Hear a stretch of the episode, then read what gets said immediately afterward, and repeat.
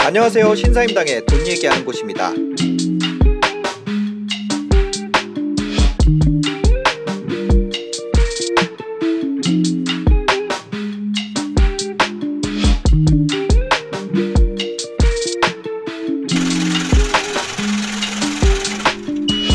안녕하세요. 유튜버 신사임당입니다. 오늘 어 부룡님과 함께 부동산에 대한 이야기. 네. 종부세에 대한 얘기. 아, 이 종부세 종부세 말고 다른 뉴스가 없어요. 그죠? 요즘에는. 네. 이번 주는 보니까 다 거의 90% 이상이 종부세인 것 같아요. 네네. 그 종부세는 국세인데 제가 썸네일을 지방세를 써가지고 네. 어 아니 뭐 그렇습니다. 아니 이거 그 그죠. 아. 뭐 요 얘기 들어가기 전에 혹시 그런 거 아세요? 매일 쓰- 제가 퀴즈 하나 낼게요. 매일 쓰는데 네. 어 내가 하나로 평생 쓰는 것은 어, 갑자기 훅 들어오시니까 전혀 생각이 안 나는데요. 바로 관절 연골입니다. 관절 연골 매일 쓰고 하나로 평생 쓰는 관절 연- 관절 연골을 위해 프롬바이오 관절 연골엔 보스웰리아. 네. 네. 제조원 노바렉스고요. 어, 프롬바이오의 건강기능식품 광고입니다. 네. 오늘 종부세에 대해서 얘기를 해볼 텐데 그 종부세 아 그죠 알고 있지만 네. 어, 한 해가 세금 내다 보면 한 해가 다 가는 것 같아요. 특히 자영업 하시는 분들 같은 경우에 네. 또뭐 예를 들어서 법- 뭐 법인 또 운영하시는 분들 같은 경우는 이제 분기별로 네. 그죠? 계속 내다가 또 부가세 내고 네. 그다음에 이제 또 종부세도 다가오고 있죠. 종부세. 아, 종부세에 대한 이야기. 하남 드라이버님께서 종부세 강하게 고고. 종부세를 때리면 집값이 잡힐까에 대한 이야기. 네. 종부세를 종, 아, 미피 미피아님이 종부세 뭐죠? 이거는 종합주 부동산세라는 거죠. 종합부동산세. 네. 그렇습니다. 오늘 종부세에 대한 이야기 좀 나눠보면 좋겠는데 네. 종부세 이게 언제 시작된 거예요? 종부세가? 종부세 얘기는 지난 그 참여정부에서 나온 얘기죠. 아 그리고 참여정부 시절, 그러니까 노무현 대통령 시절부터 부과가 됐는데 네. 정확한 날짜 뭐 그거는 기억 안 나지만 2005년도부터 네. 2005년, 6년, 7년, 8년 그 이제 그런 식으로 해서 그때 이제 부과가 되어 있었었고요. 음. 네. 지금과 같은 그 요즘 이제 하여튼 그 신문을 보게 되면 종부세 얘기가 되게 이슈잖아요. 네. 2005년도에도 그때 이후부터 한동안 종부세가 엄청나게 이슈가 됐었었죠. 음. 그러니까요. 국민 3% 정도만 내는 거 아닌가요? 2% 3%만 내는 거 아닌가요? 그런 거 오늘 한번 얘기를 해보면 좋을 것 같은데. 네, 근데 국민 상위 3%냐 뭐 나머지 97, 8%냐를 따지게 되면 네. 글쎄요. 전 또 이것도 갈라치기가 되는 거라 아. 그런 표현은 좀 안 썼으면 좋겠어요. 아, 2% 3%요. 예, 예. 아. 그 언론에서 하도 저 이번에 네네. 종부세 때문에 하도 보다 보니까 음. 약간 조금 어 그런 내용을 보면서도 좀 네. 답답하더라고요. 아 근데 저는 그런 것 같아요. 그 어, 뭐 한번 뉴스부터 살펴보겠습니다. 네. 종부세 94만 명이 5조 7천억. 네. 내년엔 더 오른다. 네. 그죠? 아, 어디서 뭐 8조라는 얘기도 본 것 같은데. 예, 그 뭐. 뭐 글쎄요, 뭐 8조든 5조든 간에 네, 어쨌든 하여튼 뭐몇 조- 엄청난 네, 거죠. 네, 엄청나는 거죠. 네. 네. 그래서 이만큼 내는 건데 네. 지난해보다 이제 더블이에요. 네. 40% 넘게 늘어났다고 하니까 네. 반올림하면 더블이죠. 그렇죠. 네. 그 거짓말 조금 보태면 더블인데 정확하게는 40%좀 넘게 올랐나 더 늘어났나 봐요 대상이. 네. 어, YTN 기사입니다. 이 종부세가 올라가는 거는 이제 사실 어 기존에도 알고 있었던 사실이잖아요. 네, 그렇죠. 그 전에도 종부세 올라간다고 얘기를 했었고 네. 그다음에 공시지가 현실화 네. 한다. 네. 이제 그런 것도 공시지가에 연동해서 종부세가 나오니까 네. 그 이게 지금 이렇게 이슈가 되는 이유는 뭘까요? 일단 종부세라고 하는 부분을 작년까지는 그나마 네. 뭐 이런 걸 현실화되지 않은 상태에서 현실화되지 않은 상태에서 그 사람들한테 부과가 됐다면 네. 이번부터는 제대로 부과하겠다라는 얘기는 계속해서 어피, 그 얘기를 해왔었잖아요. 네네. 근데 그동안에 사람들의 심리가 정부가 하는 것에 대해서 약간 믿지 못하는 음. 음. 그리고 약간 양치기 손이 된 느낌 네. 그런 느낌으로 가다가 이번에 아마 어 그 부과된 금액을 직접 아마 21장으로 나왔으니까 그 느끼시는 상황일 거예요. 음. 그래서 이것 때문에 지금 사람들이 굉장히 좀 많은 부- 부분에서 당혹스러운 왜냐하면 아. 내가 예전에는 얘기는 들었지만 네. 실물로 직접 경험해보지 않은 상태 네. 그런 상태다 이제 딱 받아보니 어. 이제부터는 조금 당혹스럽고 어 이걸 어떻게 해야 되지? 더더구나 내년부터 계속 오른다는데 맞아요. 이런 생각들을 하기 시작해서 아마 이제부터는 사람들 머릿속에 그동안은 관심이 없었던 종부세 세금이라고 부분- 하는 부분도 하나씩 얹어지겠다는 얘기, 얹어질 수밖에 없는 상황이 돼버린 거예요. 종부세 고지서 아직 안 왔더라도 네. 어, 조회해 보면 나옵니다. 확인해 볼 수 있으니까. 네. 네. 고지서 아직 안 왔어요. 근데 저도 그 류켄두이님 이 제가 화요일에 같이 방송을 하거든요. 네. 종부세 얼마 나왔는지 한번 보세요. 이래가지고 봤다가 네. 어, 약간 심쿵했어요. 아, 심쿵이요?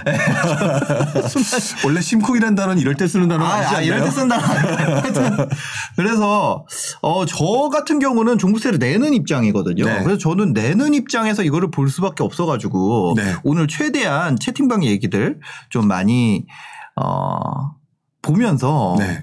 뭐라 그래야 될까요? 저도 이거를 이 관점에서 볼 수가 없어요. 네. 객관적인 관점에서 네, 그렇죠. 볼 수가 없어서 그래서 저도 예전에 많이 이제 얘기해 주시면 좋을 것 같아요. 네, 저도 예전 네. 선배들 바로 15년 네. 전이죠. 그분들이 어떤 행동을 했는지도 음. 살짝 같이 섞어서 얘기를 네. 좀 드려야 될 것 같아요. 아, 그렇습니다. 그리고 오늘 서울경제 기사 한번 볼게요. 종부세 국민 2% 불과하다. 월세 전가 우려 없다. 네. 희망사항이죠. 어, 아, 그래요? 월세 전가.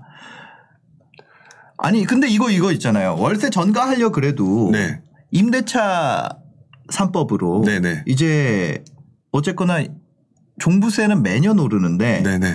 월세를 인상시킬 수 있는 속도랑 편차가 생겼잖아요. 네네네.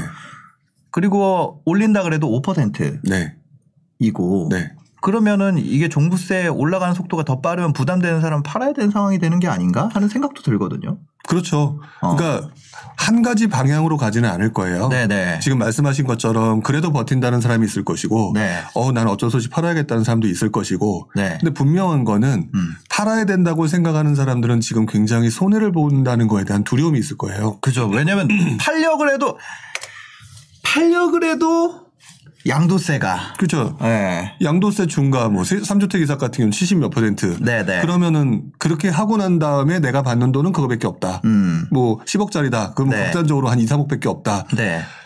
나중 파는 것까지는 괜찮을 수 있는데 음. 나중에 다시 이 물건을 살 수가 없어요. 음. 그러면 내가 손해를 보고 그러니까 사실상 맞아. 10억이라고 하는 게 이득이었는데 내가 이걸 팔고 이걸 다시 살려 그래도 네. 못 산다는 거 아니에요. 그렇죠. 예를 들어서 저 이거 노트북 이거 엄청 오래 썼는데 네. 요거 팔고 다시 이 노트북 못 산다 그러면 이거 왜 팔겠어요? 어차피 이거 내가 필요하면.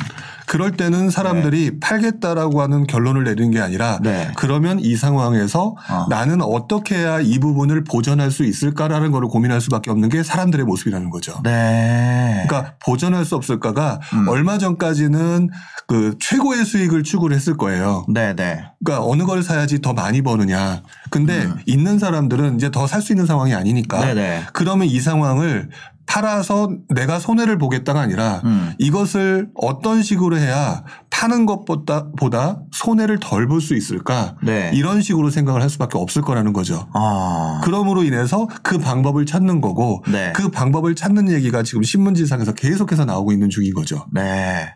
플레스티지 님이 갑자기 이혼한다고 하셨는데 어떤 맥락에서 갑자기 이게 네. 이혼하게면 나- 속된 말로 남남이잖아요. 네. 남남이면 네. 그 주택이 부부인 경우는 모르겠지만 남남이면 끝이잖아요. 아. 그러니까 쉽게 생각하면 네. 따로따로니까 계산도 따로따로 된다고 보는 거죠. 어, 저또 반대로 이제 생각을 해보면 그런 것 같아요. 그, 이게 네. 집에 어쨌거나 살아야 되잖아요. 네. 그 수요라는 거는 되게 이렇게 고정이 돼 있으니까. 네.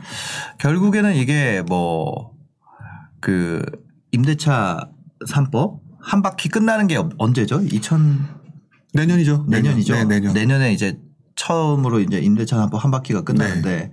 그럼 그때 이제 어, 월세 붙이려고 하는 분이 네. 왜냐면 내가 가지고 있어서 전세는 현금 흐름이 아니니까 월세는 내 돈이잖아요. 네. 그렇죠. 월세를 붙이는 상황이 계속 일어날 것 같아요. 지금도 월세 가속화가 많이 일어나고 있다면서요. 그렇죠. 네. 그 실제로 그, 그 제가 자료를 가- 가져오긴 해봤는데 네네. 그 일단 가- 자료를 보게 되면은요. 자료요? 잠시만요. 한번 찾아볼게요, 제가.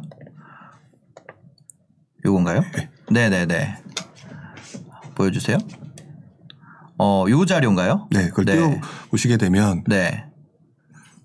자 보시게 되면 아래쪽에 있는 게 월세 거래량이거든요. 네. 서울 아파트 광장에서 나와 있는 자료인데 먼저 그 위에 있는 자료를 보게 되면 맨 위에 있는 자료를 보게 되면 전월 대비 전세 가격 상승률이 네. 지난 2018년 이후부터 지금까지의 모습이에요. 음. 전세 가격이 어쨌든 2020년 이후부터는 계속 올라가고 있었잖아요. 네. 전체적으로도 그 전세 가격이 올라가고 있었다. 자, 근데 바로 밑에 있는 게 전세 거래량이에요. 네. 전세 가격이 올라가다 보니까 음. 전세가 전세 거래량이 사실상 줄어드는 모습을 좀 보이고 있죠. 네. 그러면 이 사람들이 결국 전세를 살아야 되는 건 변함이 없잖아요. 네. 공급도 부족하고. 네. 그러니까 소폭이나마 지금 현재 월세가 늘어나고 있다는 게 밑에서 추세선으로 지금 보여지고 있는 아, 거죠. 월세는 늘어나고 있다. 네, 물론 이게 지금 아파트만 보여졌기 때문에 음. 아파트에서 빌라로 가는 사람이라든지 뭐 이런 것들이 발생하겠죠. 매매로 네, 간다든지. 네. 네. 이런 사람들이 빠지기 때문에 뭐, 뭐 기울기가 쉽사리 확 늘어났다 줄었다 이렇게 말씀을 드릴 수는 없겠지만 지금 현재 상황으로 보게 되면 은 아. 월세가 분명히 늘어나고 있다. 월세로 전가가 확실히 일어난다. 네, 일어나고 있다. 이미 일어나고 있다. 네, 일어나고 아, 있다고요. 네. 다만 이 월세로의 전가가 한마디로 말하면 사회적인 문제가 될 정도 수준은 아직은 아닌 거예요. 아, 전가 할 만큼 되고 있다는 거죠. 네. 시장에서 용인할 만큼. 그리고 네네. 그동안에 우리 좀 얘기가 나오거나 신문지상에서 나오지만 그 다음에 네. 또 아까 우리 얘기하면서 잠깐 언급이 됐지만 이거를 어떻게 해야지 보전할 수 있을까 음. 네. 이런 생각을 하다 보면 결국 여러 가지 방법 중에 하나가 음. 그럼 월세를 좀 올려야 될 수밖에 없지 않겠어? 아. 라고 하는 약간 그런 그 상식적인 범위 내에서 그렇게 될 수밖에 없다는 거죠. 네. 그냥 그거예요. 그 제가 듣다 보니까 느껴지는 게 네. 임대 사업자도 사업자거든요. 주택 도매로 뛰어다가 소매로 임대 놓는 거잖아요. 그렇죠. 그럼 그거 원가가 올라가면 네. 가격 올라가죠. 그렇죠. 그냥 그거 아니에요? 예, 아주 간단하게 그겁니다. 네, 그냥 공급이죠. 아니 그거잖아요. 요즘 요즘 기름값 엄청 비싸잖아요. 네. 기름값 잡으려고 유류세 인하한다면서요. 네. 맞죠? 네. 맞아요? 유류세가 인하됐죠, 지금. 네네. 담배 담배값 음. 올리려고 음. 담배세 올렸잖아요. 아, 네, 그렇죠. 담배세. 네. 그죠. 담배세 올리니까 담배값 올라갔잖아요. 네. 근데 막상 그 집 집세 올라가면 네. 아 집에 대한 세금 올라가면 네. 임대 사업자 입장에서는 그 소비자 가격 올라가는 거잖아요. 그렇죠. 그, 그 그거 아니에요? 뭐 네. 복잡한 게 아니라 지금 정확하게 표현을 좀 네. 해주셨다라고 생각이 드는 게 네. 담배라고 하는 거는 피는 사람과 안 피는 사람이 존재하잖아요. 예, 예, 전 정부에서 네. 그거 했었잖아요. 그 담배세 되- 인상해가지고 네. 그렇게 되면 담배의 소비가 줄어들 것이다라고 얘기를 했지만 물론 끊는 사람들도 있었어요. 근데 네. 담배세가 올라가서 옛날에 2천 얼마짜리가 4천 얼마가 됐을 때 네. 어, 이렇게 올라가면 엄청나게 줄지 않느냐? 근데 지금 담배 피는 사람 줄긴 했지만 여전히 있잖아요. 네. 그리고 여전 비탄력적인 네. 거죠. 그러니까 뭐냐면 여기 LSD 317님께서 갑자기 진리를 발견해 버렸다. 라고. 아니, 그, 그러네. 아주 단순한 거네. 그렇잖아요. 네. 그럼 그 다주택자가 100만 명이니 뭐 뭐니 뭐 이런 거 상관없이 편의점이 우리나라 한 5만 개 되거든요. 네. 그러면 담배세 인상은 네. 편의점은 5만이니까 아무 상관없는 거 아닌가라고 네. 하는 거랑 네. 지금은 어 제, 아니 제가 이게 맞는 생각인지 모르겠어요. 채팅방에 이제 다주택자 우리나라 몇 프로나 되겠어가 아니라 그런 거잖아요. 그 그렇죠. 예를 편의점이 우리나라 인구가 5천 몇백만이라면서요. 네, 5천만 그중에 있는 5만이면 1%도 안 되는데 0.01%인데 주유소 숫자는 더 더 적을 것 같아. 기름값으로 비교한다 그러면 그렇지 않아요? 그렇죠. 예. 그러니까 기름값 내리려면 유류세 내려야 되는 거고. 음, 음. 어. 아, 예를 들어서 그, 뭐 세금 넣으면은 그 가격 올라가죠. 노트북에다 노트북 세 추가하면 노트북 올라가고 자동차도 잘 할인하려면 개소세 인하하잖아요. 그냥 그런 것 같은데요. 그렇죠. 그리고 집이라고 하는 게 네. 담배처럼 담배를 끊은 사람한테는 상관없지만 네. 담배를 핀 사람한테는 필수제예요. 네. 근데 주택은 더더구나 음. 100%가 살아야 돼요. 필수제거든요. 네, 네. 근데 세금이 부과가 되게 되면 어. 집주인이든 전세입자든 어쨌든 그 올라간 부분을 부담을 해야 된다는 거죠. 네. 둘 중에 하나는. 근데 둘 중에 하나가 힘이 센 사람이 그래도 집주인이에요. 어. 그럼 그거를 전가를 하는 게 당연한 현상으로 나타난다는 거죠. 네. 그게 그 뭐야 집주인이 셀 때가 있고 세입자가 셀 때가 있잖아요. 그렇죠. 아니, 지금은 어쨌거나 그 국면이고 어 그러네. 그러네요. 어 부동산 시장은 강제 참여 시장 오징어 외계인님이 예.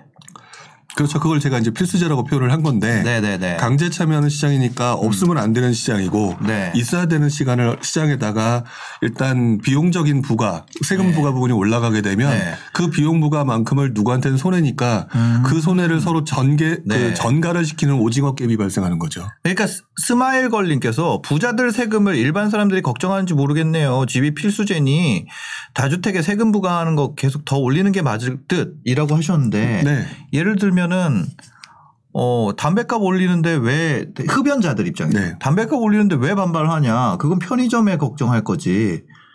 이 얘기랑 다를 바가 없잖아요. 기름값 어, 유류세 올리는데 왜 반발하냐? 그거는 주유소들이 부담할 거지. 운전자들이 왜왜 반발해?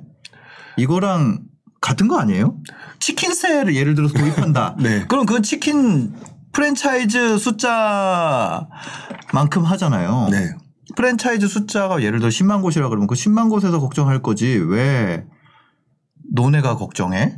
라는 거랑 같죠. 치킨세를 도입한다 그러면 그런 거 아니에요? 그리고 이 부분이 네. 많은 분들이 이게 이게 얘기를 잘못하면 서로 네네. 싸움이 되거나 오해될 수가 있는 부분인데요. 네. 시장을 도덕적으로 보기 시작하게 되면 시장이 네. 안 보여요. 아, 아, 저는 저 완전 도덕적인 가격 받거든요. 네. 저는 저희는 진짜 싸게 받습니다. 네. 저는 그 월세나 네. 전세를 진짜 싸게 받 진짜 싸게 받아요. 그 동네에서 제일 싸게 받아요. 그러니까 제가 볼 때는 네. 대부분의 사람들은 다 그렇게 일반적으로 할 거라고 생각을 해요. 네네. 근데 시장을 지금 부자들이 돈을 더 많이 버니까 이렇게 해야 된다라고 얘기하는 부분은 도덕적으로 맞아 보이는 말들이거든요. 네네. 근데 문제는 그 자체로 끝나는 게 아니라 음. 그 다음이에요.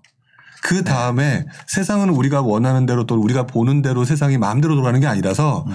결국에는 그렇지 않은 사람들이 가격을 올리게 되거나 네. 그러니까 어차피 전가라는 게 발생이 될 거고요. 네네. 그러면 전가가 돼서 가격이 올라가서 그게 시장 가격화되면 네. 결국 도덕적인 사람들조차도 나중에는 그 시장 가격에 맞춰서 움직이게 되어 있어요. 이게 이게 도, 도덕에 대한 게 아니에요. 도덕적인 게 아니에요. 이게 네. 실제로 임대사업자 하- 해보시면 아시겠지만 세금을 못 내잖아요. 네. 그러면 세금 체납이 걸리고 네.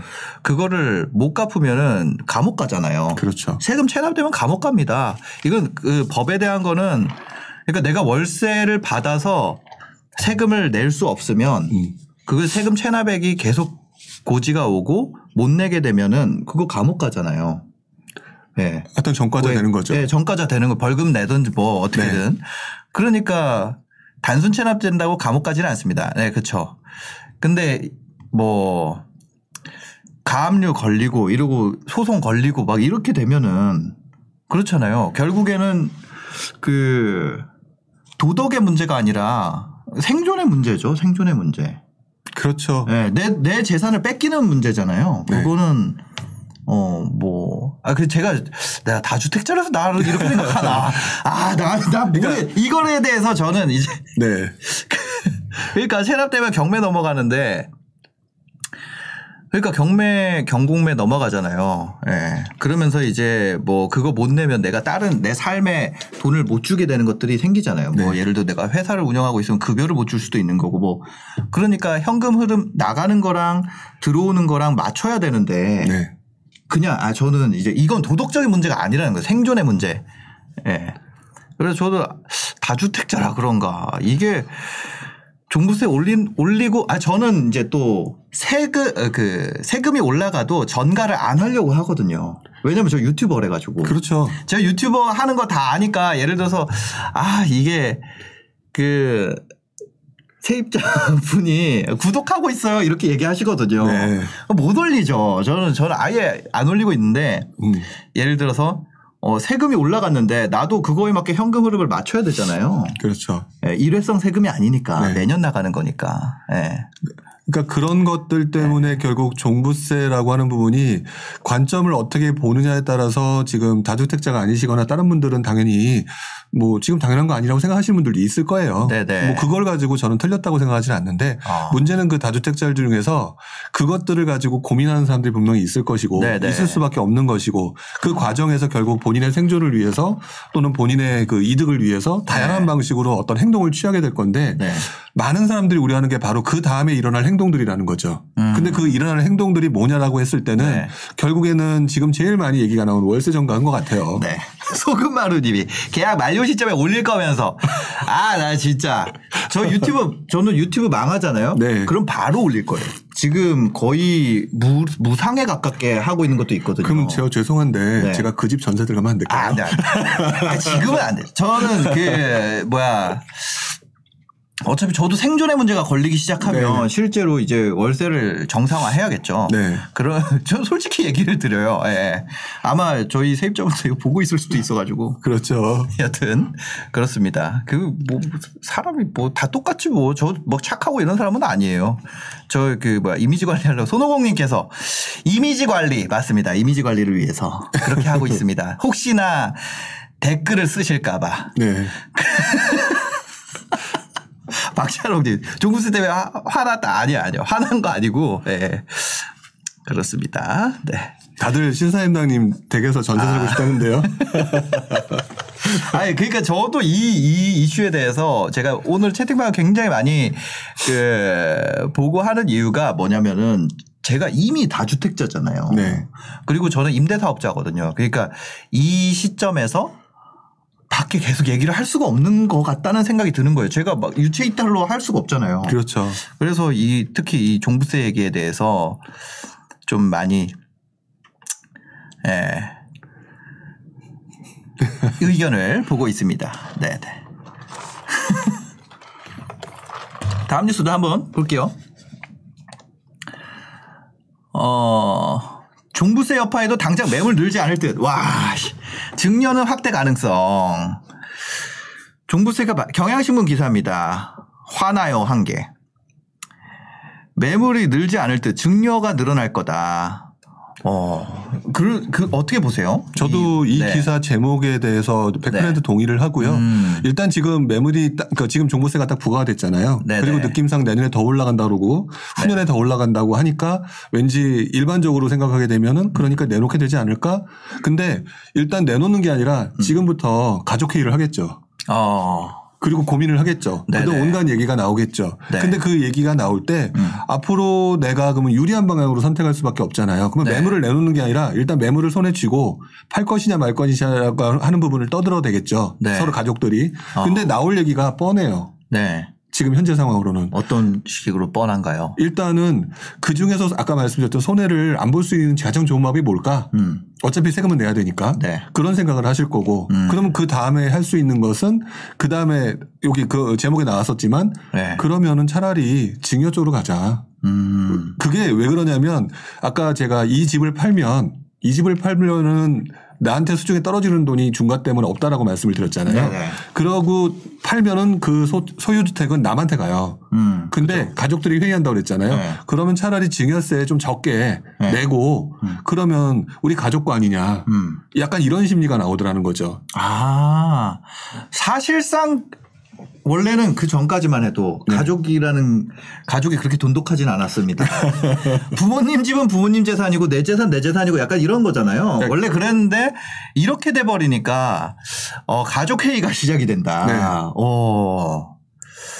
아, 그러겠네요. 어. 그러니까 그렇지 않은 분들이 볼 때는 그래서 힘들 테니까 팔겠지라고 아주 단순하게 가지만 네. 실제 당사자 입장에서 돼서 생각을 해보게 되면 네네. 지금 굉장히 낭패인 상황이잖아요. 네. 그러면 그때부터는 최소한의 손해를 덜 보는 쪽으로 선택하려고 여러 가지 생각을 할 수밖에 없는 건데 최소한의 손- 손해를 최소화한다는 예, 거죠. 그, 그러니까 예. 그동안은 이득이었다면, 이득이 목표였다면 손해를 최소화하는 것으로 가야 되는 과정. 근데 그것도 불법을 하면 안 되잖아요. 음. 네. 그러니까 합법적이라고 할 수 있는 게 뭐가 있을까? 어, 뭐 이런- 합법적으로. 이런, 생각을 당연히 네. 사람들이 선- 성- 어, 생각을 할 수밖에 없고 빨간 줄 가기 싫으니까. 예, 그 과정에서는 실제로 존재하는 그러면은 양도세 중과로 내는 것보다 네. 그 세금을 많이 내는 것보다 조금 음. 적게 내는 게 뭐가 있지? 그러다 보니까 증여세 쪽 또는 그리고 증여세를 내고 하게 되면은 결국에는 남한테 파는 게 아니라 우리 가족한테 넘기는 거니까 네. 결국 우리 가족 거예요. 음. 그런 생각을 당연히 할 수밖에 없다는 거죠. 그죠. 그 이런 얘기가 있습니다. 아까 누구였죠? 장병호 님이 내 자식도 집이 없는데 네. 집을 팔아야 됩니까? 이렇게 얘기하시. 아, 제 채널에 이, 이 스펙트럼이 이렇게 넓나? 어, 이사, 이- 저희 채널 보통 이제 30대 분들 많이 보는데 다른 분들도 많이 보거든요. 음. 집값을 올리려고 발악을 하는구나. 하, 그러니까 이게 근데 종부세가 지금 월세가 올라간다는 얘기잖아요. 네. 집값이 올라간다는 얘기랑 같은 얘기인가요? 세금 아 그러니까 월세가 올라간다는 게 집값이 올라간다는 거랑 같은 얘기는 아닌 것 같은데 저는 이 종부세가 뭐 집값 올리려고 하는 선택은 아닌 것 같아요. 그게 이제 네. 그 그동안에 이제 네. 저희가 얘기하는 분야와 다른 방향으로 생각하셨던 분이 볼 때는 네. 그게 결국에는 집값이라고 하는 부분을 올리는 거라고 생각하실 수 있겠지만 네네. 사실상 저희가 볼 때는 집값을 올리려고 얘기하는 거라기보다는 음. 그런 상황이 발생됐을 그 다음에 어떤 현상이 일어날까 네. 이 얘기를 하고 있는 거잖아요. 네, 네. 그러니까 지금 근데 저희가 볼 때는 집값이 올라간다라고 얘기하는 건 없어요. 그리고 아. 제가 보기에도 집값이 올라간다라고 보기는 좀 어렵죠. 왜, 왜냐하면 아. 세금 부담이 갑자기 늘어났는데 네.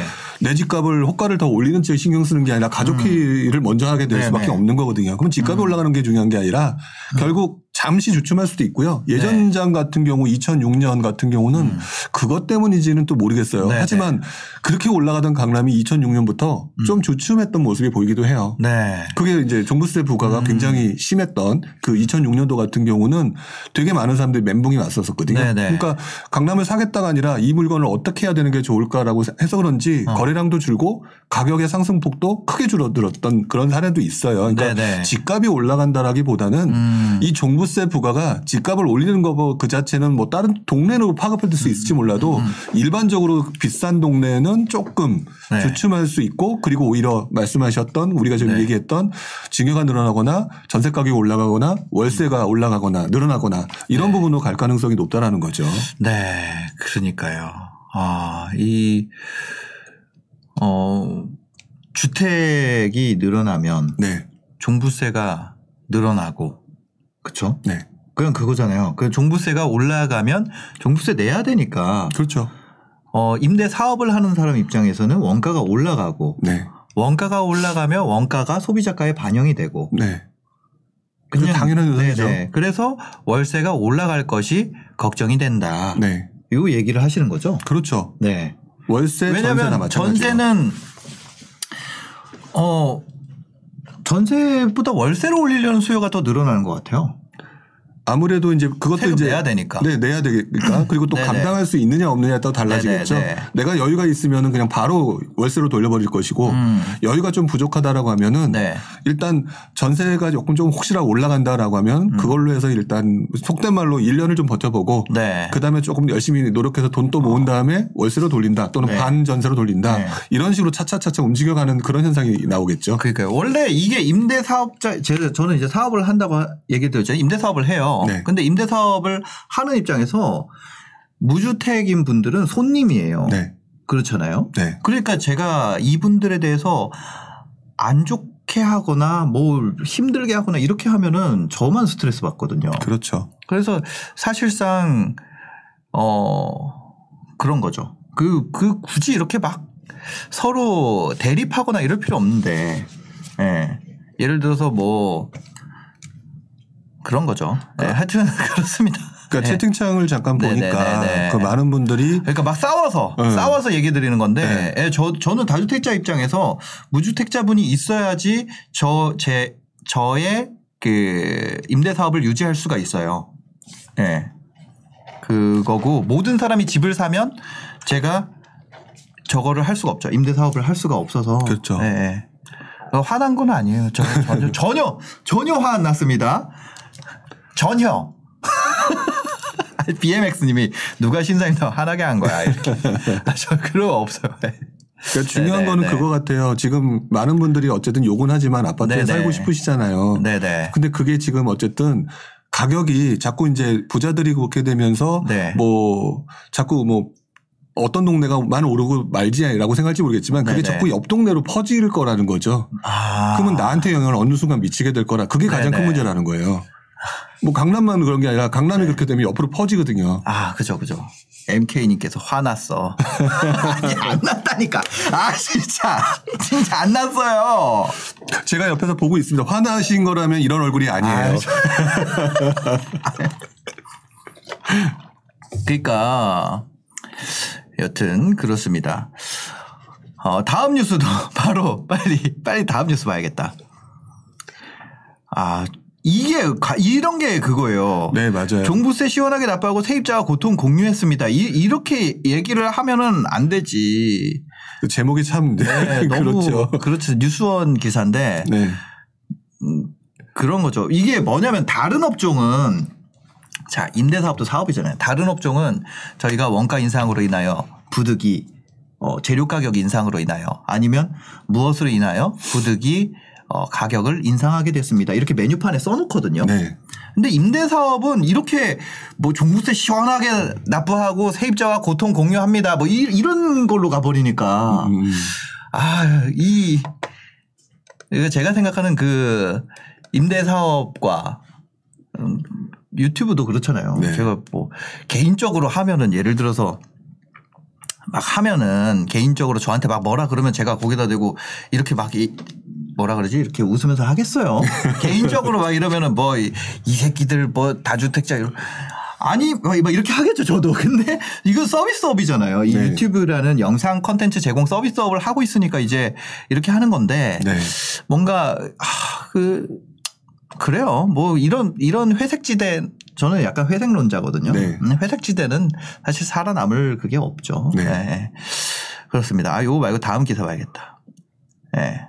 아 다주택자분들이 종부세 내려고 대부 업체에서 대출 받는 사람들이 있다. 와, 일단 이거 되게 위험한 신호 아니에요? 네, 이거는? 이것 자체도 뭐 이것이 거의 네, 모든. 시장에서 이렇다라고 보시면 안 된다라고 하는 걸 먼저 전제를 깔고 봐야 될 것 같아요. 네 네. 근데 근데 분명한 거는 예전에도 그런 게 있었다는 거죠. 네네. 그리고 5억 융통 뭐 만나자 뭐 이런 내용이 나왔었는데 그 보게 되면은 결국 이 내용이 뭐냐 이 다주택자 분들 중에서도 네. 꼭 부자가 아닌 분들도 있다라는 얘기죠. 아, 이 내용은 그리고 네네. 지금 대출 규제도 막혔다 뭐 했다 그러면 이분들이 음. 무너질 수 있는 사람들도 분명히 지금 이 시장에는 존재하고 있다는 거고요. 네네. 그렇게 했을 때는 이분들이 이런 상황으로 이어진다면 음. 결국 이것들이 시장에 또 다른 악영향을 미칠 수 있다라는 거. 네. 그리고 이 부분이 저는 또 옛날 상황하고 또 크로즈업이 돼요. 아, 옛날에도 이런 게 부담이 돼서 그런 경우 있었어요. 그때도 대출 규제가 있었었고요. 어. 그때는 DTI였다고 여러 번 말씀을 드렸던 것 네네. 같은데 그리고 그때 나왔던 것들이 그때 갑자기 등장 했던 게 우리가 아니면 산땡머니 뭐, 뭐 이런 것들 그 대부업도 있잖아요. 아, 사나머니. 네, 산땡머니라든지 아, 뭐저 이런. 사나머니 얘기해도 돼요. 아, 제? 채널 뭐 지상파 이런 거 아닙니다. 그게 유튜브예요. 아, 네네네. 그래요? 예, 사나머니라든지 네. 뭐 이- 그런 것들이 그 당시에 막 나오면서 네. 그때부터 살짝 유행하기 시작했는데요. 그런 네. 대출들이 좀 늘어났었어요. 그때. 음. 근데 그때 분명히 제 기억으로도 뭐 그 오래된 뉴스를 좀 찾기는 좀 어려웠는데 네. 그때도 분명히 누군가는 그 내용을 내기 위해서 온갖 동네에 뭐 약간 사금융까지 이어지면서 이렇게 견디려는 사람들이 분명히 있었었거든요. 아. 그러니까 이런 상황까지 올 수도 있다. 물론 전부 다는 아니겠죠. 네네. 신사임당이 왜 이렇게 히스테릭하죠? 아, 그거 하지 마. 이거, 이 히스테릭으로 자꾸 저 가스라이팅 하지 마세요. 저 화난, 음. 화난 분위기가 나는데 저 화난 거 아니에요. 진짜, 진짜, 아니, 진짜. 음. 최민, 최트민님. 아니에요. 네. 아, 나 종부세 얘기 안 해야겠다. 아, 이거 오늘 방송 주제 잘못 잡았네. 아, 금리 얘기할 걸. 아, 씨. 아니 제가 종부세를 근데 이게 약간 티가 나나 봐요. 왜냐면 종부세를 제가 음. 엊그저께 확인했거든요. 네. 금액 보고 엄청 놀랐어요. 아니 그 마음에 그건 솔직히 어, 마음에 그건 있었어요. 그 어, 어느 정도 종부세 나오겠지. 네. 왜냐면 계산을 해보잖아요. 근데 그거보다 자 제가 아 생각보다 좀 나오더라고요. 음. 그래가지고 약간 그런 게 있었는데 예, 그렇습니다. 어, 어, 스테이님이 티 많이 난다고. 아 그러니까 가, 가스라이팅 하기 없이 예 알겠습니다. 종부세가 지금 그 고지서는 안 날라왔는데 결정세액을 내가 조회하면 볼 수 있습니다. 네. 아, 여튼 아유씨. 네 다음 빨리 그거 해야겠다. 다음, 다음 그거. 어, 다음 기사 한번 살펴보겠습니다. 네. 파이낸셜 뉴스 기사입니다. 아, 아, 이거 옛날 기사예요. 네. 아, 저 이거 이번 기사인 줄 알았어요. 왜, 아, 기- 잠깐, 저 화면 좀 잡아 주시겠어요? 이 기사를 그 부룡님이 보내주시고 저희는 네. 이제 띄우는데 네. 저 이거 보고 아 지금 기사 보시겠어요? 30평 사는데 천만 원 내라니 집단 소송 준비. 아 이게 지금 기사인 줄 알았는데 네.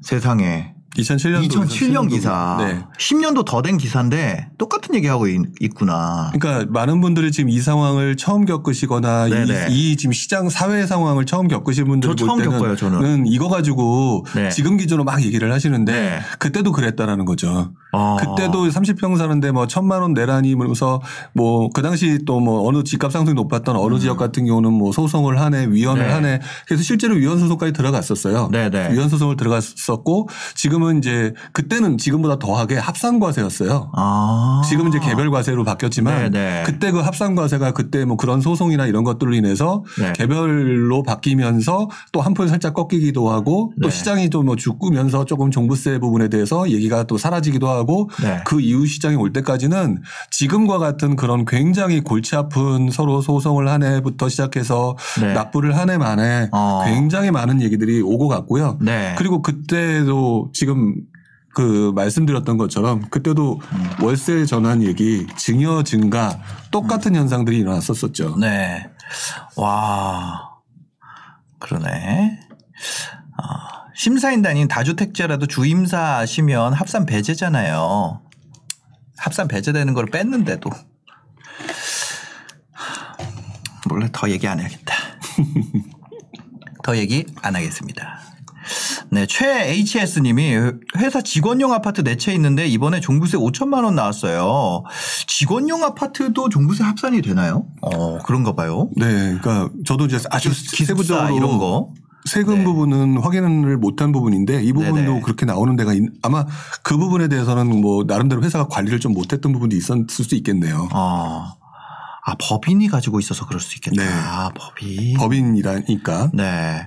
그런데 이거 집값 떨어지면 보상해주지 않는데 종부세, 종부세 어떻게 될까요? 종부세라는 종부세라는 세금이 네. 원래는 없었던 세금이죠. 네, 없었던 세금입니다. 음. 그러니까 저도 그 네. 얘기를 이제 시- 시작하기 전에 잠깐 했었는데 네, 네. 옛날에는 없었던 세금이라 그 당시에 가장 이슈는 음. 이 세금을 왜 하- 부과를 하느냐 마느냐 가지고 싸웠었어요. 네, 네. 근데 요즘은 그러고 난 다음에 한 10여 년이 지나고 난 다음에는 이제 만들어지고 나니까 음. 네. 있는 거는 당연한 상태에서 어. 이것을 높이냐 줄이냐 이거 가지고 싸우는 걸로 이제 바뀌어가는 그러니까 장기적으로 보면 약간 좀 증세가 확정이 된 느낌 그런 것도 네. 좀 있는 것 같아요. 아, 맞습니다. 그, 뭐, 종부세 얘기. 그 종부세가 앞으로 집값에, 어, 어떻게 될까요? 이거를 종부세가 더 세질수록 집값이 잡힐까요?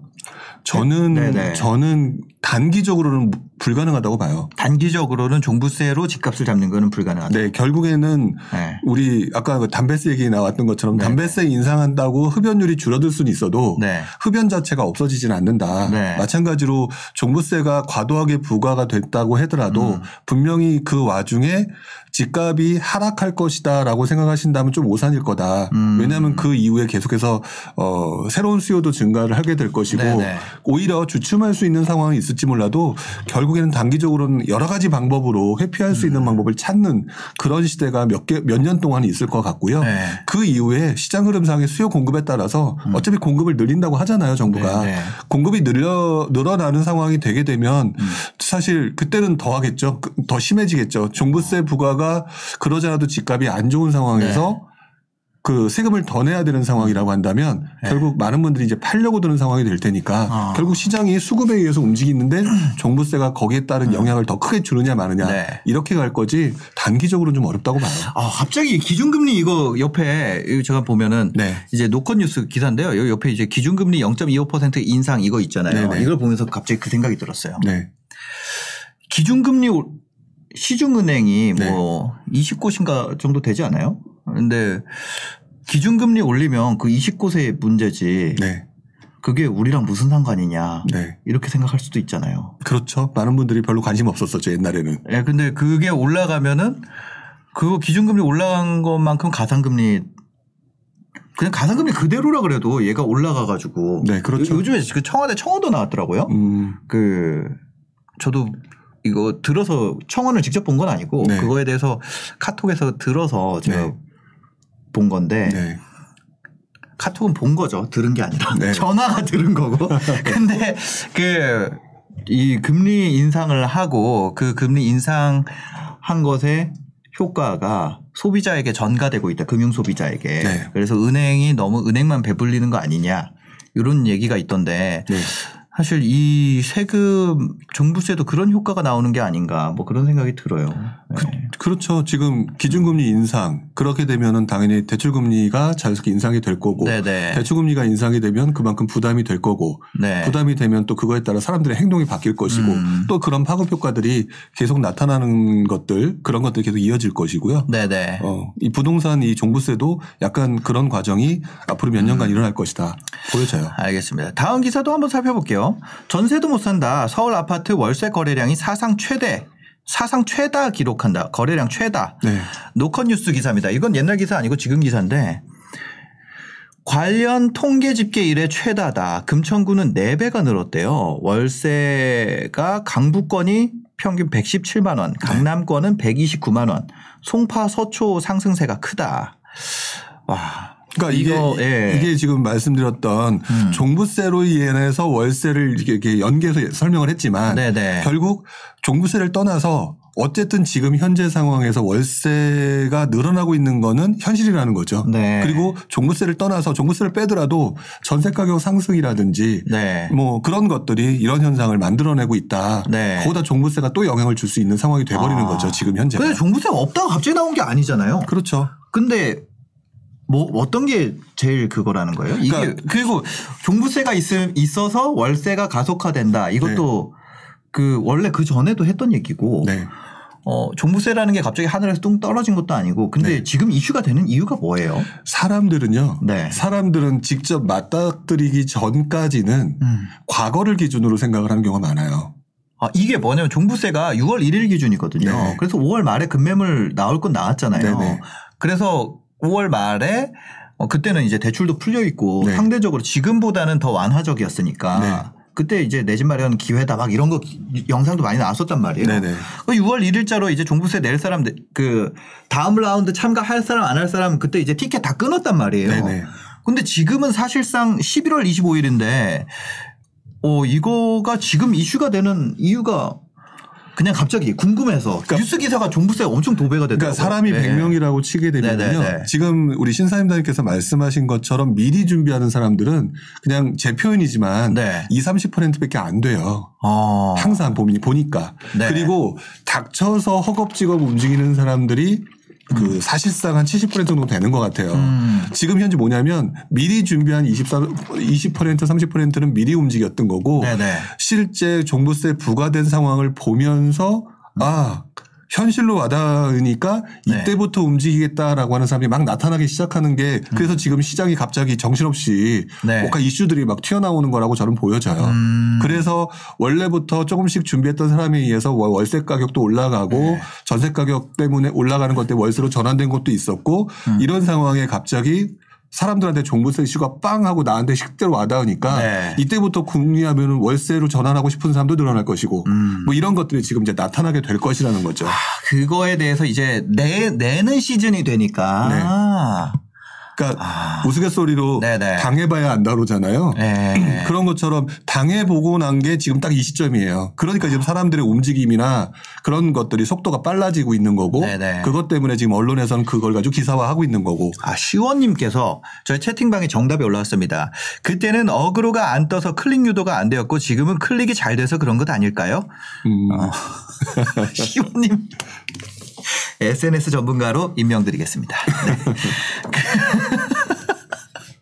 아, 세상에. 그러니까요. 구운 감자님, 가드를 안 올리고 있, 었다가 맞은 것 같아요. 네. 그러니까 준비 안 하고 있다가 맞은 거죠. 음, 맞아요. 가드를 지금은 그래서 오히려 돈, 그, 버는 돈을 투자 안 하고 말 그대로 아까 그 가드라 그랬잖아요. 네. 펀치가 어디서 날라올지 모르니까 네. 그 계속 현금을 쌓는 음. 최근에 이제 가계 대출은 규제가 됐는데 기업들은 최근에 회사채 발행을 어마어마하게 했대요. 음. 뭐냐면 금리 상황이 금융 상황이 어떻게 될지 모르고 세금 상황이 어떻게 될지 모르니까 일단 나 내 가드 현금을, 현금을. 땡겨서 보유를 하자 음. 이렇게 해가지고 지금은 그 뭐라 그래야 될까요? 저도 최대한 현금을 미리 보유해 놓으려고 하거든요. 그러니까 네. 지- 기존에 내가 사 모은 걸 지키기 위해서. 네. 그래서 지금은 아까 얘기하신 그 저기 누구야 구운 감자님이 얘기하신 것처럼 가드를 좀 올리고 있어야지 어떤 상황이 오더라도 내 것을 뺏기지 않을 것 같아요. 지금은 음. 어 맞아 달러 저도 그래서 달러 반 반반 음. 달러 반 원화 반 이렇게 모으고 있습니다. 네. 그게 굉장히 중요, 중요한 부분인 것 같아요. 지금 말씀하신 음. 것처럼 시장이 어떻게 될지 모르는 상황이지만 그동안에는 약간 좀 통화 확장 정책에 가까웠다가 네. 음. 이제 긴축 정책으로 가고 금리도 올라가고 하니까 어디서 이제 무슨 리스크가 올지 모른다? 그럼 네네. 가드를 올려서 막아야 되는데 그 가드를 올려서 막는 방법은 현금 보유잖아요. 네네네. 그러니까 그 부분에 대해서 어느 정도 그동안은 약간 몰빵으로 투자가 갔다면 네. 이제는 현금을 떼어놓는 상황이 되는 게 지금 현재 상황이 분명히 맞는 거죠. 네네. 예. 아, 맞아. 내가 자산이 있으면 자산을 지키기 위해서 좀 그 달러 같은 거 좀 해놔야 되는 그런 상황인 것 네. 같습니다. 계속 그, 아, 어? 저 기사 창을 어디다 띄워놨지? 그리고 그거 월세 말고, 어, 이거는 공급 관련된 기사인가 봐요. 네네. 요기 요 한번 기사 보여주겠어요? 문재인 정부 연평균 54만 호 주택 공급을 했는데 역대 최대 규모로 주택 공급을 했었다. 네, 요번에 그 문재인 대통령이 네네. 얼마 전에 그 국민과의 대화 때 나오면서 했던 네. 말 중에 하나죠. 네. 그래서 그 우리가 굉장히 이렇게 노력했다. 네. 그러기 때문에 오히려 아, 이거 안 할게요. 왜요? 이거요? 아, 이거 안 돼. 지금 만약에 이거 그 막 이런 대선처럼 정치적으로 민감한 국면 아니었으면 제가 했을 텐데. 네네. 아, 이, 아, 이거, 아, 안 될 것 같아요. 이거 채팅방 난리 날 것 같아. 할까요? 이거 한번 물어봐야겠다. 이거, 잠깐만요. 이거 저 민심 좀 보고. 예. 네. 민심 보겠습니다. 자. 어, 민감하네요. 안성빈 현, 현명하시네요. 조심하는 게 좋죠. 이상호님 해요. 아, 이거 해요. 패스. 4인당이 쫄? 저 완전, 완전 쫄보예요. 어디 한번 해보세요. 아, 이거 누구야. 행복부자님. 아, 안 돼. 와, 안 돼. 그냥 이 부분으로 그러면 제가 한번 간단하게 언급만 하고 넘어가는 게 맞는 것 같아요. 아, 저 이거 여기 그 언급만 해주세요. 저, 자- 어?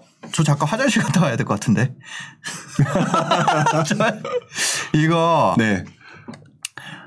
저는 어 하여튼 이 뉴스는 요걸 띄워놓, 요거 띄워놓을까요? 요걸 띄워놓을까요? 음, 아까 이제 요거요? 예. 예. 그 부분에 대한 것들 한번 잠깐 네, 요 한번 보겠습니다. 한번 뉴스 볼게요. 아까 앞선 내용과 네네. 뒤인 내용에 서로 좀 다른 점을 좀 아, 달라요? 예, 다른 점을 말- 문정부에서 54.6만 호, 54만 6천 호 주택 공급해서 역대 최대 규모의 공급을 했다. 네. 네. 그런데 그 뒤에 있는 그 기사 내용에서는 네. 그게 역대급 공급량에도 집값은 왜 올랐을까? 네, 이 부분에 대한 설명을 좀 잠깐 드리고 싶었던 아, 거거든요. 네 네 네. 음, 뭐냐면은 결국 밑에 그 제목이 그, 그 이유가 나와요. 네. 그 보게 되면 그 밑에 어, 멸실 주택이라고 하는 아. 그러니까 지금 시장의 변화에 따라서 발생된 네네. 문제 네네. 그 부분에 대한 부분을 좀 잡아서 말씀을 아, 드리고 싶었던 거. 멸실 주택이라는 요소가 있다. 네, 그러니까 아. 여러분들한테 그 부분을 아, 좀 제가, 제가, 그, 뭐지, 부룡님이 어떤 얘기를 하실지 제가 모르는 상태에서 사실 들어오거든요. 이게 라이브다 보니까. 네. 근데, 멸실주택에 대한 거, 아, 저도 처음 세- 고려 안 해봤던 건데, 네. 멸실주택에 대한 이야기, 이야기를 할 거면 멸실주택이라고 하시지. 이거를 라이브가 또- 이런 재미가 있는 거잖아요. 아, 저 엄청 쫄렸어요. 쫄보. 샴페인 웨이브님이 쫄보. 네. 여기가 개콘이라고 하시네요. 아, 그러니까 죄송합니다. 예, 네, 죄송해요. 그러니까 무슨 말씀을 드리고 싶었냐면 네네네. 이번에 이제 대통령이 이제 굉장히 이제 공급 물량이 많았었다. 그만큼 노력을 많이 했다. 네. 뭐 이런 부분을 말씀을 하신 것 같아요. 네. 근데 이번에 그럼에도 불구하고 이번 장에서 왜 이렇게 많이 상승을 했냐라고 하는 다양한 이유 중에 하나가 네네. 공급이 늘어났음에도 불구하고 지금 이- 요즘 시기에 좀 예전 장하고 특이한 부분이 바로 이 부분이에요. 아. 네. 실제로는 공급을 했음에도 네.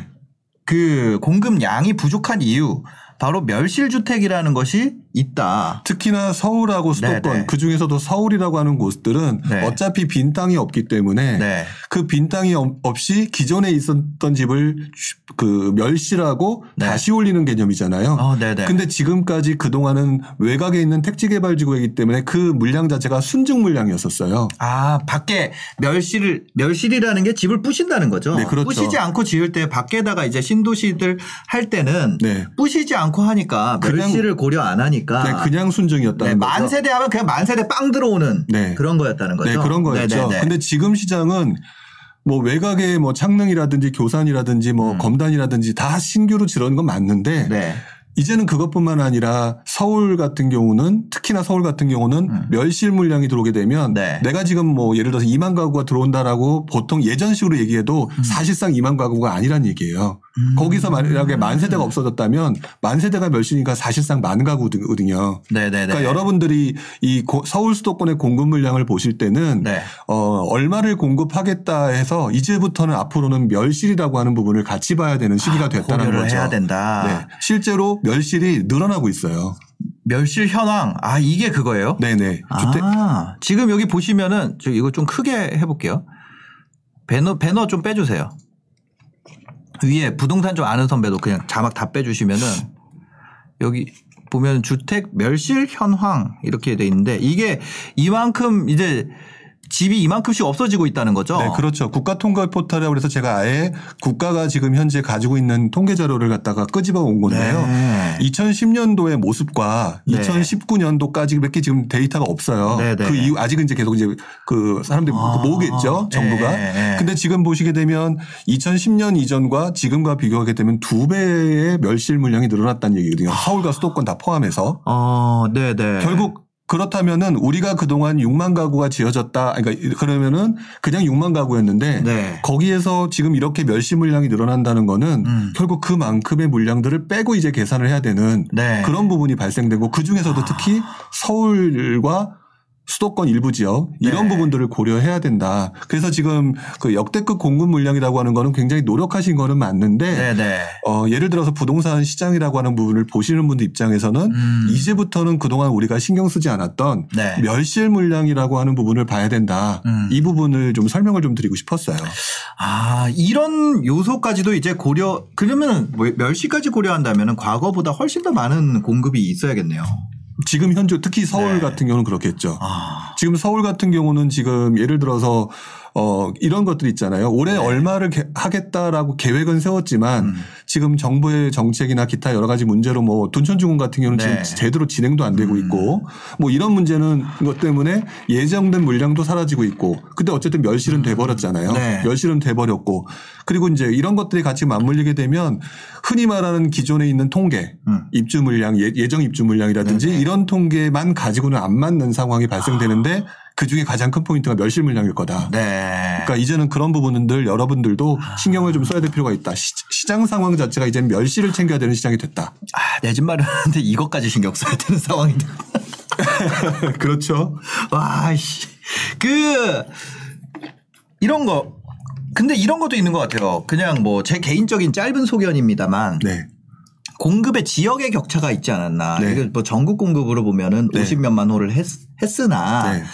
서울 지역에 대한 공급이 많이 좀 부족했기 때문에 서울에서 이제 급등이 나고 우- 뭐 그런 얘기 하잖아요. 네, 그렇죠. 서울이랑 비교해 가지고 뭐 제가 잘 모릅니다만 강남 올라가면 뭐 어디 분당 올라가고 뭐 이런 이런다면서요. 분당 네, 네. 올라가면은 네. 뭐 수원 올라가고 네. 수원 올라가면 평택 올라가고 네. 그뭐 그런 그런다고 네. 하더라고요. 예, 이제 나오신 분들 얘기를 들어보면 그렇죠. 그- 그래서 그거랑 또 같은 또 인구수 있는 동네들 또 그 가격 맞춰서 가고 네. 그래서 이게 그 분야 분양이 아니라 이제 공급을 네. 50, 50몇만 호를 했으나 네. 서울이랑 안 맞아서 서울의 수요랑 또 지방이랑 공급이 이제 전국으로 보면 뭐그 무슨 말인지 아시죠? 네. 네. 그런 면도 있지 않을까 이런 생각도 드, 드는데 그냥 얘기를 하다 보니까 네. 네. 네. 그 서울 공급은 어때요? 서울의 공급은? 지금 서울이 제일 꼬여 있죠. 아 서울이 제일 꼬였어요. 네, 저 제일 꼬여 있는 게 아까 지금 둔천지공 얘기를 했지만 네네. 둔천지공 올해 사실 뭐 분양을 해야 되는 상황이었는데 지금 밀리고 있고 음. 그리고 이제 일단 거기는 멸실되어 있잖아요. 네네. 그럼 그분들이 지금 어디 가서 살고 계실 거고 아. 그러니까 전세 물량에 뭐 약간 불안을 계속 발생을 했을 거고 네. 거기다가 지금 앞으로 그런 것들 때문에 다른 데를 보더라도 지금 분양가 산정 때문에 서로 싸우고들 있는 중이고 음. 결국 그래서 지금 서울의 물량이 최근 들어서 서울의 물량이 어, 어디를 공급한다라고 하는 거 들어보신 적이 거의 없으실 거예요. 네, 네, 네. 그게 이제 결국 그러니까 사람들이 지금 경기도로 가게끔 만들었고 음. 이제 이런 것들이 있는 거죠. 근데 이제 요즘에 그 분양가 상한제부터 시작해서 요즘에 올해 안에 뭐 분양을 할 때는 네. 뭐 어떻게 어떻게 하겠다 뭐 이런 것들이 있어서 음. 지금 있는 물량 다 밀어내려고 하는데 그 건설사 입장에서는 네. 근데 막상 서울은 지금 물량이 제대로 공급이 안 되고 있는 것 같아요. 서울량은 많이 꼬여 네, 있다. 그 꼬여 있죠. 아, 그러니까요.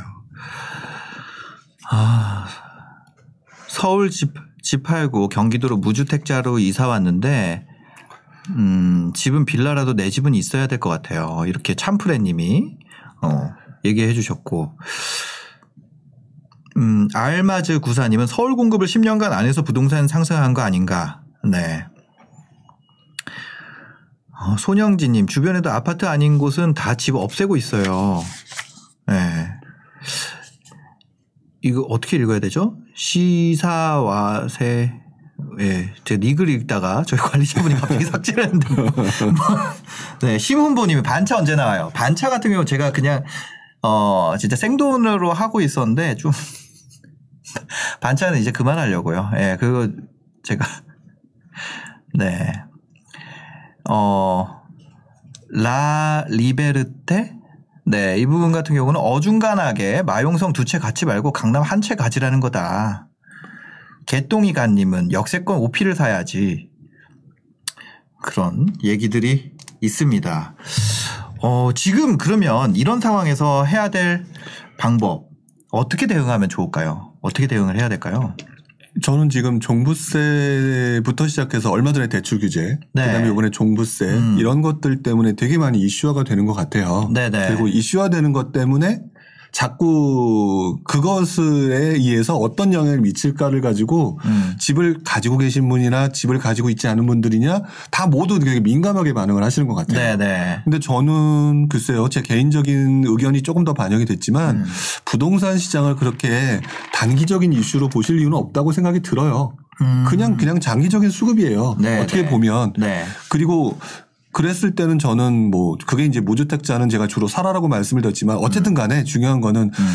지금 중장기적인 수급으로 봤을 때 어쨌든 서울은 꼬여 있고 네. 경기도도 약간 좀 꼬여 있는 상황이 네, 서울보다 덜하고 있고 네. 그리고 그리고 난 다음에 나중에 삼기 신도시나 이런 것들이 이제 실제로 물량이 나올 때쯤 되면 굉장히 음. 폭발적으로 나올 거예요. 아, 그때 확 풀린다는 거죠? 예, 폭발적으로 나올 가능성이 높아요. 그러면 아, 그때가 걱정이요. 예, 오히려 그때가 걱정해야 된다고 네네네. 저는 생각을 하거든요. 이렇게 장기적으로 보게 되면 음. 단기적으로는 그냥 단기적으로 뭐 종부세가 어떠니 뭐가 어떠니라고 음. 부침하는 거는 네. 그렇게 큰 이슈처럼 받아들일 리는 없다고 생각이 들어요. 그게 이슈가 되면은 저 같은 사람만 좋죠. 그렇죠. 오히려 조회, 조회하니까. 조회수가 올라가니까. 네. 예, 예. 그러니까 네. 저는 이런 것들에 대해서 신경 쓸 필요는 없고 음. 결국에는 지금 저도 예 제가 개인적으로 예상하기로는 음. 그 장기적인 수급 현황을 봤을 때는 일단 기본적으로 2, 3년 정도는 아무리 못해도 아무리 못해도 어느 정도 음. 네. 수준으로 간다. 또는 최소한 최악의 경우도 음. 그냥 조정 상태에서 그냥 현 수준 유지 가능성이 높다. 네네. 근데 그 이후에 되면은 음. 그때는 공급 물량이 급격히 풀린다면 네. 그때는 또 하락의 가능성이 분명히 높아질 수 있다라고 하는 아. 부분을 머릿속에 넣고 있어서 나름대로 전략을 사고 그 전략을 대- 준비해서 대비를 하는 게 맞는 거지 네. 당장 내년에 대선 있다고 대선 되면 어떻게 나요 이렇게 얘기하시잖아요. 음. 별 의미 없다고 봐요. 네네네. 누가 되든지 간에. 아.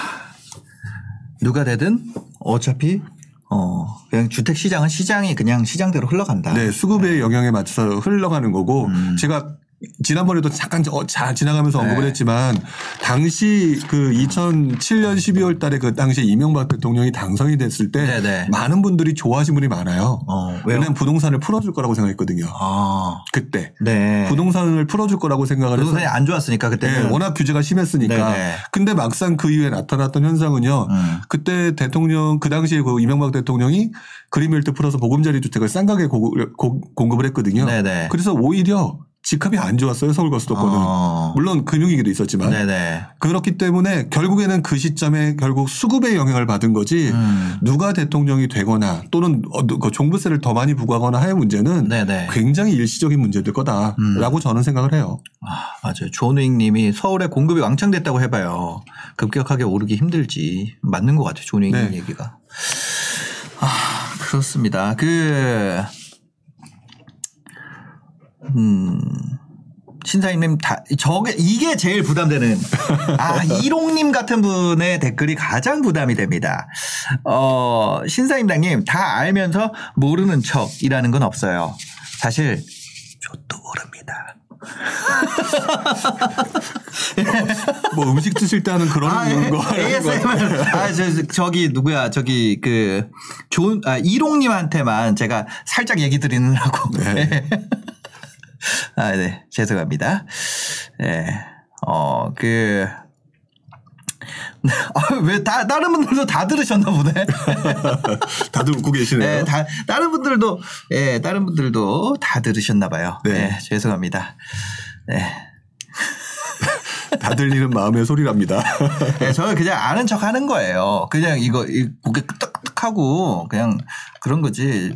전문가분들 왜 모시겠어요? 만약 제가 다 알면 제가 딱 해가지고 여러분들 종부세가 나면 이렇게 됩니다. 네, 정책 이렇게 해야 됩니다. 뭐 이렇게 얘기할 텐데 좀 제가 모르니까 이제 전문가분들 모시고 네, 듣고 이렇게 얘기하는 거지. 제가 그렇습니다. 19년도 신사임당으로 돌아오라. 간절한 가득하던 눈에 살기 있던 시절. 안 돼요, 안 돼. 지금 안 돼. 지금. 지금 안 돼요. 네, 안 돼요.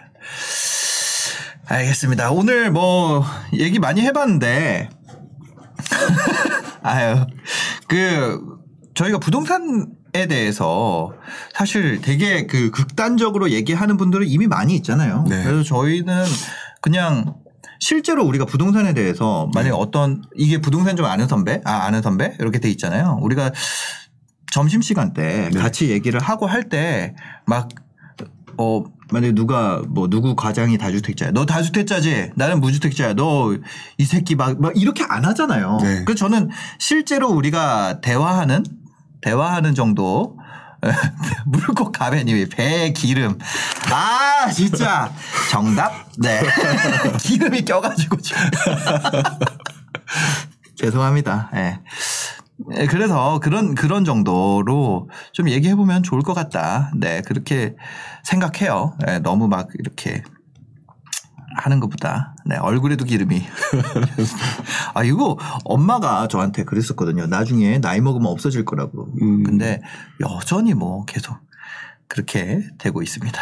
턱걸이 영상. 아, 이분 찐팬이시네. 오. 네. 저희 옛날에 흑역, 턱걸이 영상 비공개 안 했나요? 피디님? 제 거 턱걸이 영상 비공개 좀 부탁드리겠습니다. 그, 아, 너무 흑역사래가지고.